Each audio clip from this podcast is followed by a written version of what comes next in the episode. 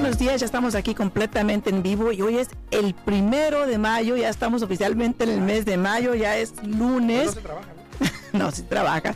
Espero que hayan tenido un bonito fin de semana con toda su familia y aquí estamos a la orden listos para contestar todas sus preguntas. Recuerden que pueden hablar aquí directamente a cabina al 702 437-6777.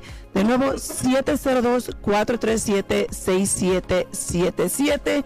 Y aquí estamos completamente en vivo y listos para hablar un poquito del crédito. A ver, recuérdame un poquito de qué hablaste el viernes. Yo ya sé, pero para las personas que no escucharon. No, no, no. Yo el viernes estaba hablando nada más de. eh, el viernes nada más hablé de qué es lo que puede hacer uno para prepararse para comprar.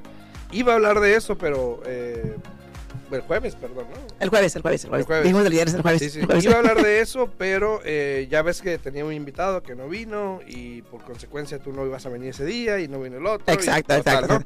Bueno, Pero, este, bueno, vamos a hablar el día. Saludos a Carmen, a Carmen ahí en TikTok también, a todos los que están ahí en Buenos redes días, buenos sociales, en, en TikTok, en Facebook, en YouTube, en el 90.9 FM Radio también. Si quieren pueden llamar aquí a cabina al 702-437-6777. y aquí lo voy a poner ahorita en, en pantalla. 702-437-6777. Vamos a hablar de esta situación del crédito que está pasando porque he visto muchas cosas. Y el otro día Yesenia hizo un video, lo subimos a mi canal de YouTube, pero también quiero hablarlo obviamente aquí en vivo para si tiene alguien alguna pregunta, eh, me la dejes saber. A ver. Yo finalmente leí el, el- el- los artículo. documentos el otro día. No lo había leído porque no me incumbe, pero dije, bueno, ya que me están preguntando y pregunte, lo voy a leer, ¿no? A entenderlo. a entenderlo. Una de las cosas que yo miré que me llama la atención es de que ya habíamos hablado anteriormente y tú lo habías dicho el otro día en el video también, es algo que ya venía pasando. Y que es algo que, vamos a ser honestos, sucede cada año, Ajá. enero de cada año, lo que es Fannie y Freddie saca lo que van a ser estos nuevos ajustes, adjustments, ajustes, Ajustes, ajá, ajá, sí, sí. ajustes este, a lo que es el interés, ¿no? O sea, que no es algo nuevo. Y fíjate que ahora que sucedió esto, ¿sabes a qué me recordó? Me recordó el año pasado, cuando de una repente todos los profesionales en bienes y raíces decidieron hablar de que sometan su forma para que le corrijan el impuesto, que no Ah, le vaya sí, a subir del 3 al 8, algo que sucede todos los años. Sí, sí, sí. Y de repente fue un tema que, que todo el mundo como si fuera nuevo, De ¿no? repente se acordaron, ¿no? este, pero algo que me llamó la atención fue que, por ejemplo, hablaban del costo, ¿no?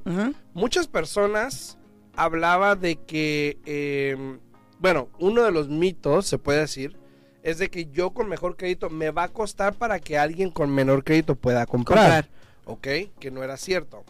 Dos, pero algo que sí me llamó la atención es de que, que igual como tú dices ya está pasando. Si tú tienes un crédito más bajo, por lo general también muchas personas con el crédito más bajo ponen un enganche más alto en algunas ocasiones. Eh, pero también depende esta situación del- de lo que te cobran Claro. eh, con el crédito y tu enganche. Eh, enganche. Ahora, cabe destacar que ya hoy en día los prestamistas, como tú dices, ya venía pasando desde hace tiempo, lo implementan ya en el interés Ujú. donde el comprador al consumidor le puede afectar en el pago a largo plazo. Exacto. No es un fee que te cobran así que, No. que tienes que pagar porque tienes buen crédito o mal crédito, o sea, sino que es algo del interés. Está y ya lo habías dicho tú, ¿no? Está incorporado en el interés. Ok, primero que nada, mira, vamos a aclarar una cosa. La mayoría de las personas... Pregúntame. La, la mayoría de las personas, mira, eh, realmente eso no le va a afectar a muchas personas, por qué. La mayoría de las personas, como tú acabas de mencionar, Alfredo, que desafortunadamente tienen bajo crédito o que tienen mucha deuda o que tienen poco ingreso, hay que ser honesto. La mayoría de las personas que están en esta categoría, 90% del tiempo financian con un préstamo del FHA. Así es que e- e- este reglamento del que todo el mundo está hablando no va a afectar y no va a tener ningún cambio en los préstamos del FHA, donde por lo general está la categoría de ese tipo de clientes que tienen bajo crédito, que tienen muchas deudas y que tienen ingreso bajo. ¿Por qué? Porque el FHA es más accesible cuando una persona tiene eh, eh, esos tres puntos que acabo de mencionar, que es el bajo crédito, poco ingreso y muchas deudas. Entonces, para las personas comprando con FHA, eso no va a tener ningún efecto en absoluto. Ahora, esto tiene un efecto para todas las personas que están comprando con un préstamo convencional. Y en inglés se llama eh, Loan Level Price Adjustment, que es LLPA, ¿no? Esto ha existido cada año. Vuelven a hacer un análisis de lo que vienen siendo los, en inglés decimos los, los hits, en español vienen siendo como los ajustes o, o, los costos hacia la persona que está comprando con un préstamo convencional. Por ejemplo, si tú tienes bajo crédito, y estamos hablando no tan bajo, porque honestamente con un préstamo convencional tienes que tener mínimo un 620. No es como el FHA que te puedes bajar hasta 550 y, y pasa, ¿no? Con el préstamo convencional tienes que tener un 620.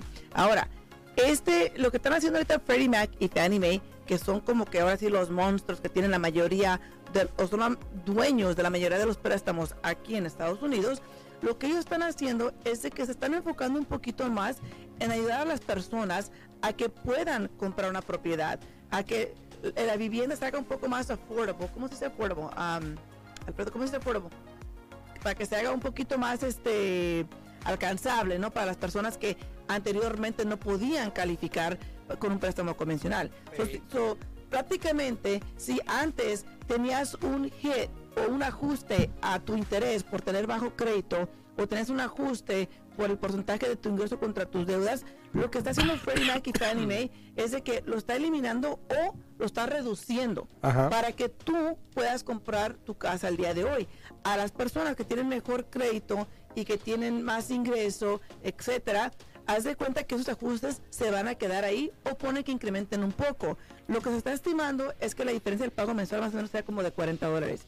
Pero este ajuste ya está incorporado en los intereses. Ya venía pasando. E, efectivamente es mayo primero, pero efectivamente para los préstamos que Fannie Mae y Freddie Mac están comprando. O sea que si tú ya generaste tu préstamo ahora en abril, ahora para mayo primero ellos ya lo tienen que comprar. Entonces eso ya está ya incluido. Y eso es lo que yo estaba hablando contigo el otro día, de que sí se implementaron estos cambios y técnicamente lo hicieron efectivo mayo primero, pero no para ti, para mí, sino para Fanny y Freddy. Lo que quiere decir que a ti, si ya congelaron tu interés ahora en abril, ya estuvieron incluidos e, esos costos ahí.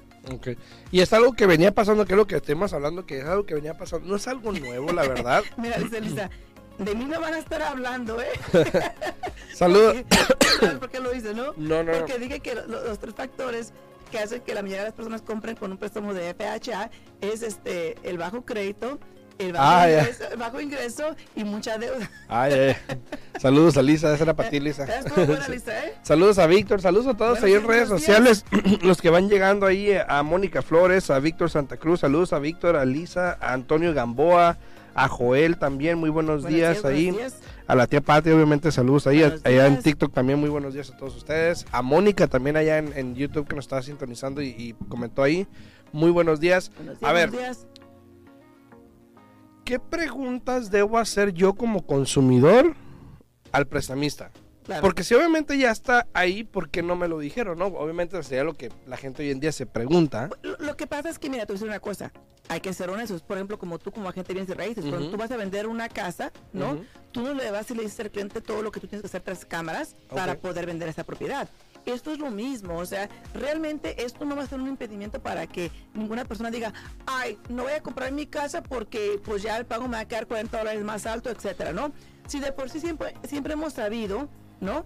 Que si tú pones 20% de enganche, si yo, por ejemplo, yo, y Alfredo tenemos el mismo crédito, ¿no? El mismo eh, eh, porcentaje de nuestra deuda contra el ingreso, pero yo voy a entrar con un 15% de enganche y Alfredo va a entrar con un 20% de enganche. A mí me va a tocar el interés un poquito mejor que Alfredo. Y se preguntan por qué si él va a poner más de enganche, ¿no? Porque mi préstamo va a estar respaldado por lo que es el seguro hipotecario y tú no vas a tener ese seguro hipotecario. Entonces a te van a penalizar por no tener ese seguro porque ahora el banco no está cubierto o protegido si tú no pagas la casa. Sin embargo, conmigo sí porque yo estoy pagando ese seguro. Y esto ha pasado y ha estado ahí desde hace años. Es lo mismo, Alfredo.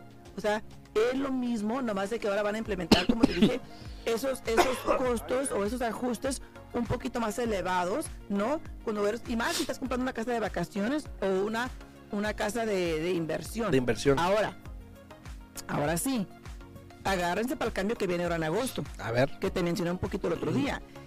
Si estás comprando con un préstamo convencional y el porcentaje de tu ingreso contra la deuda es arriba de 40%, ahí sí van a implementar ahora sí que un ajuste un poco más alto para las personas que quieran a comprar a partir de agosto primero. No importa el crédito. No importa el crédito. O sea, si, si tu deuda, el porcentaje de tu ingreso contra la deuda es más de 40%, van a poner un ajuste adicional.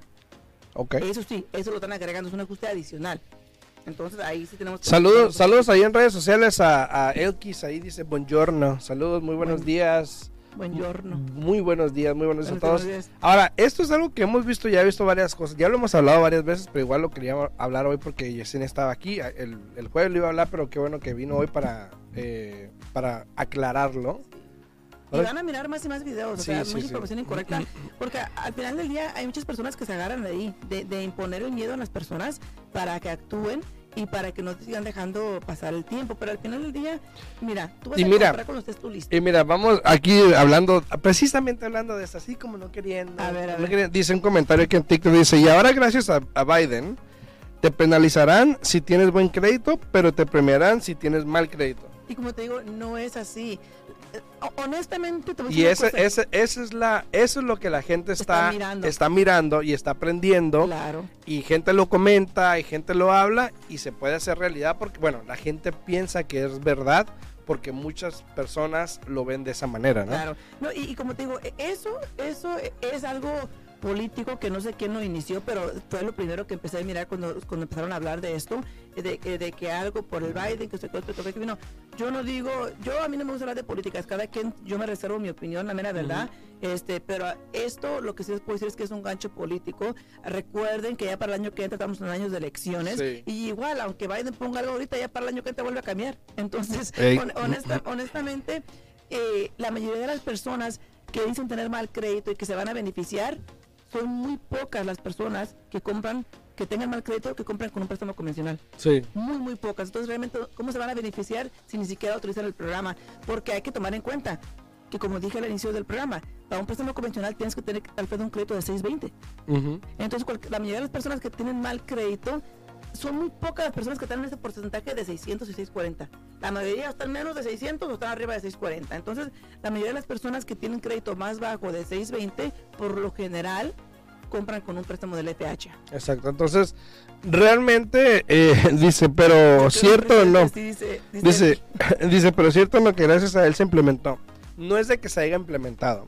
En primero, y primero que nada, no es una ley de Biden no, tampoco. Es de Fannie Freddie Mac. tampoco es de Fannie y Freddie que son que son independientes y ellos trajeron esto porque ellos son los que compran la mayoría de sus préstamos, ¿no? No, casi 90, por- son dueños casi del 90% de los préstamos allá afuera, préstamos convencionales. Ni siquiera es una ley de gobierno, ni una No. ley que promovió la Casa Blanca, No. ni el presidente, ni nadie de eso. No. Porque así empiezan los rumores, por eso te digo, estamos en cuestiones políticas, en cuestiones de, de elecciones, y ay que el presidente no tiene nada que ver. Son esas, esas organizaciones como Freddie y Fannie implementaron estas reglas, le hicieron efectivo mayo primero, hoy, pero ya venían pasando, ya era algo que Y- está, y- todos y los años lo hacen. No se ha hablado, no se ha hablado, pero yo te voy a decir una cosa. Yo pienso que eso tiene mucho que ver con el punto de que FHA no hace mucho tiempo redució lo que era el, el, el costo mensual por el seguro hipotecario. Lo redució del punto 85% al punto 55%. ¿Y qué sucede ahí? Muchas de las personas que pensaban comprar con un préstamo convencional ahora se vinieron para acá Claro. para comprar con un préstamo del FHA. ¿Por qué? Porque con el préstamo convencional, lo que tú pagas mensualmente por ese seguro hipotecario es basado en tu posición de crédito. Ujú. Y por eso es que empujó a muchas de esas personas. Dijo, bueno, ¿sabes qué? Tal vez me convenía mejor acá convencional porque después puedo quitar ese seguro, pero acá el FHA me va a dar un interés más bajo. Voy a pagar menos mensualmente por el seguro. Ujú. Me voy con el FHA. So, al mismo tiempo, yo quiero pensar, y no, no lo estoy diciendo que por eso fue, pero yo me imagino que eso fue una estrategia de ellos, de. Fannie Freddie Mac, para tratar de jalar a esos clientes para atrás. Y hoy en día, convencional. y hoy en día, eh, la mayoría del comprador es FHA. Es FHA, FHA. Entonces exacto. es una. Dos, este. También los inversionistas, ¿te acuerdas el año pasado? Creo que fue el año pasado donde también le pusieron un poquito de trabas a los inversionistas. Sí, Porque lo que están fomentando hoy en día es que affordable housing. affordable housing y que el, el- el- las personas puedan ser dueños de su casa en vez de darle más opción al inversionista, Inversionista. para comprar más propiedad y quitar de al lado al que va a vivir en la propiedad. Ver, ¿no? tú que todo sabes y lo que te inventas, ¿cómo se dice affordable housing en español? A asequibilidad, pero nadie sabe.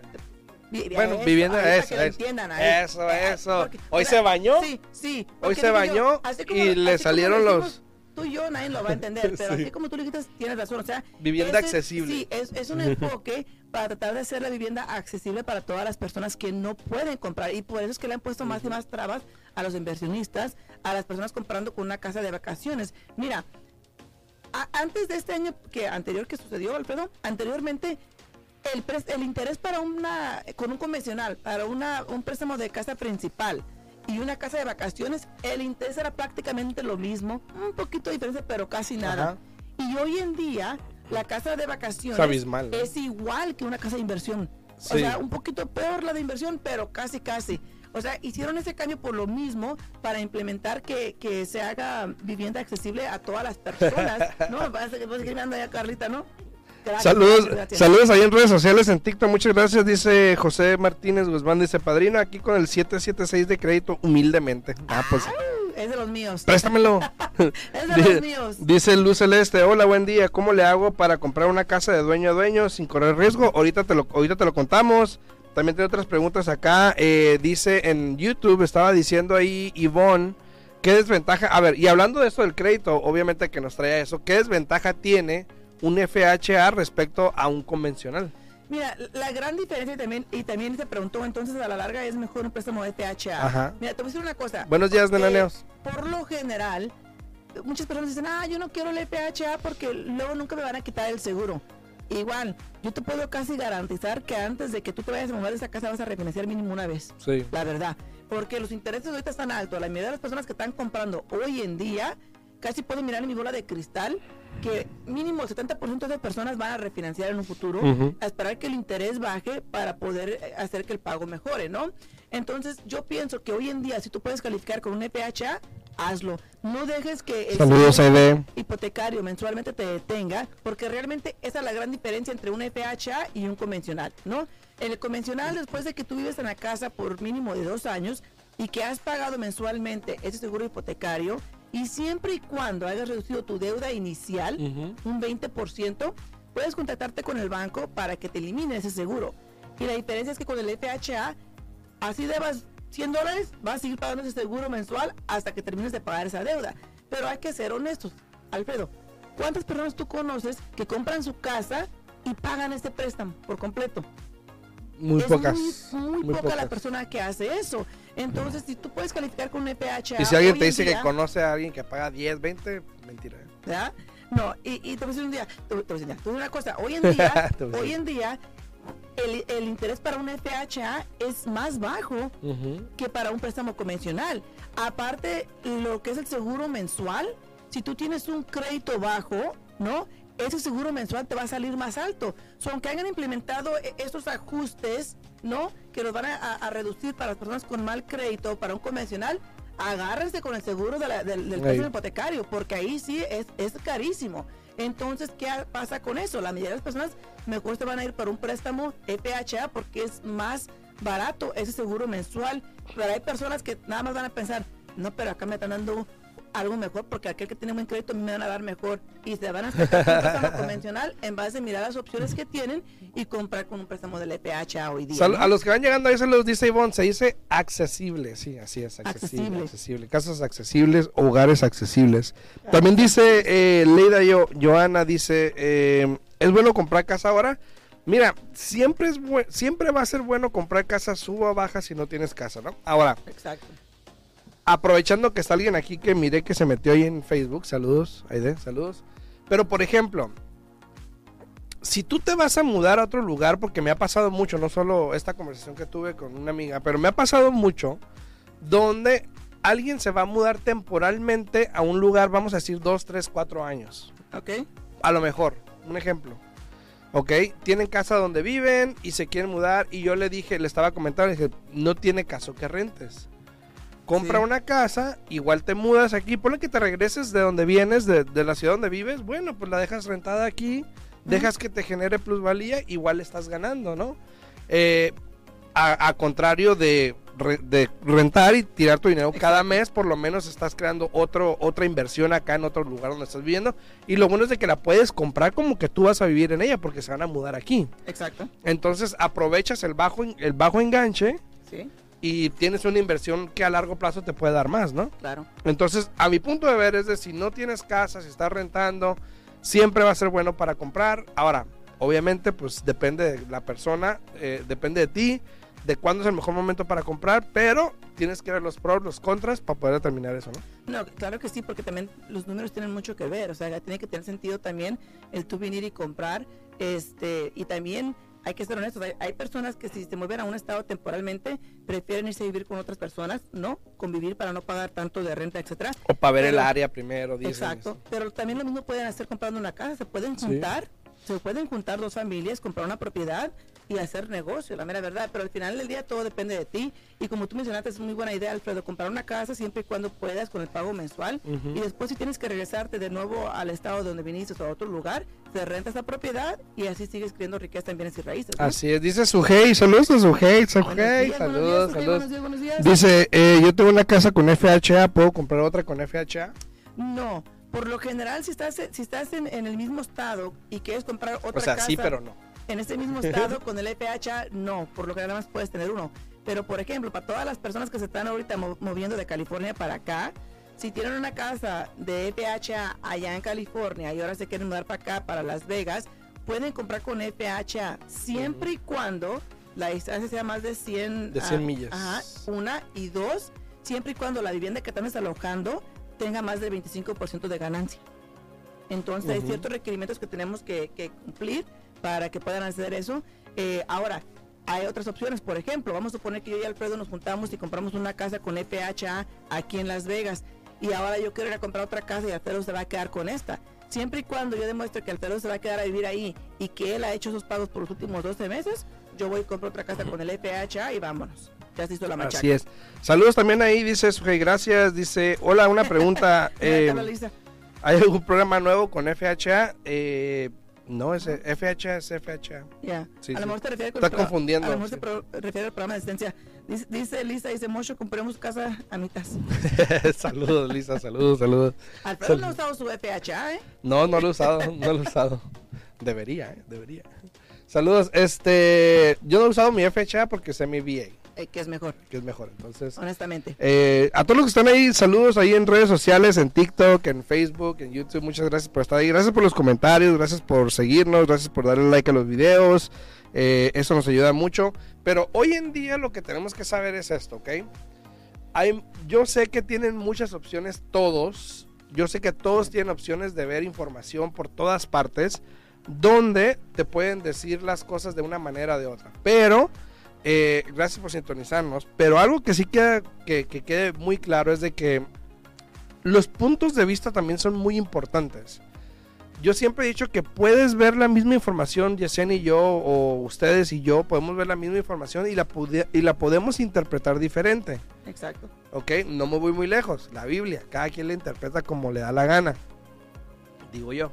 Pero a lo que voy es de que también ustedes dense la tarea, yo creo que como Sí. de checar, de buscar más o menos artículos que sean viables, que sean eh, de, que de de dónde organizaciones, vienen. ajá, de dónde vienen también, para que sepan un poquito más de esto que está pasando y así tengan ese, ese, ese conocimiento, porque créeme, alguien te va a preguntar, alguien va a decir, y si nomás dices lo que leíste, que dijo aquí la persona, que Biden hizo esto, que no lo hizo, obviamente, pues Claro. estamos Es- mal. Esto fue algo directamente de Freddie Fannie Mac, que no tiene nada que ver con Biden. Entonces, Dice Playa, dice, tengo cita con Yesenia a las 10. cuentas claras, amistades largas. Sí, Jerry, me gusta, dice, saludos Jerry. Sí, sí, ahí nos miramos hoy a las 10 de la mañana. Pero como te digo, eh, Mamba 8 dice, hey, buenos días. Buenos días, buenos días, buenos días, mamá. Pero fí- fíjate, eh, que, que, qué mala onda, ¿no? Porque sí, luego, luego se agarraron que Biden, ¿verdad? que esto que el otro. Y no es que yo te proteja- no, no es que yo esté al lado de Biden, porque yo tengo mi opinión sobre nuestro presidente hoy en día, ¿verdad? Pero este, hay que decir las cosas como son, no hay que andar con, Dice- con engaños. Eso fue algo directamente de Freddie y Fannie Mac. Mac Mac. Freddie May. ¿Verdad? Fannie Mae, Freddie Mae. Nada que ver con, con, con Biden. Oye, dice Mónica también que si Wells Fargo ha sacado un programa de crédito. ¿Sabes que Wells Fargo tiene programas Sí. de, de asistencia? Que creo que es lo que estás diciendo. el Banco de América. Eh, también Banco de América, también Chase, tiene Ah, programas de tienes, tienes que estar asistencia. acá, Sí. tienes que lo que se llama A-Paper, o sea, tener Sí, buen tienes que ser. bueno, que yo sé que Mónica lo tiene y eso, pero por ejemplo, eh, Wells Fargo creo que te da como 7500. Hay uno que te da hasta 10000, creo, si mal no recuerdo. Eh, Chase también tiene unos que te da 2500, 5000, pero también depende de dónde está la propiedad. Son, geo- son geográficos, son Exacto. entonces Ciertas eh, zonas. ciertas zonas. Entonces, pero sí, también tienen algunos programas asistencia que te pueden servir. Entonces, nada más sería cuestión de checarlo. Dice Elizabeth Torres, dice, buenos días, llegué tarde, lo miraré del principio cuando acabe. Dale, gracias, dale. Gracias, gracias. Bueno, se nos acabó el tiempo aquí. Eh, si tienen preguntas, se pueden comunicar a mi oficina al 702-310-6396. De nuevo, 702-310-6396. O con Alfredo. Ah, me pueden darme al 702-374-7457, mandarme un texto, lo que sea, se pueden registrar en mi página, en mi perfil. Ahí está el link para que se registren para una consulta y con mucho gusto les puedo llamar. Y nos vemos mañana en punto de las a las 8. 8 de la mañana. Que tengan bonito día. ¡Chao! Hasta luego.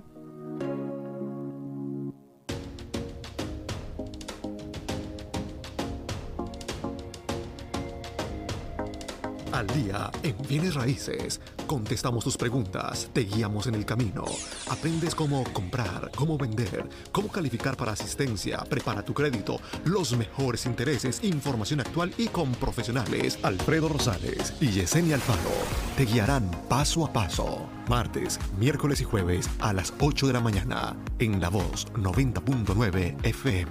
Participa con tus preguntas 702-437-6777. Al día en bienes raíces 702-437-6777. Todo para estar al día en bienes raíces. Bienes raíces. Bienes raíces. Bienes raíces.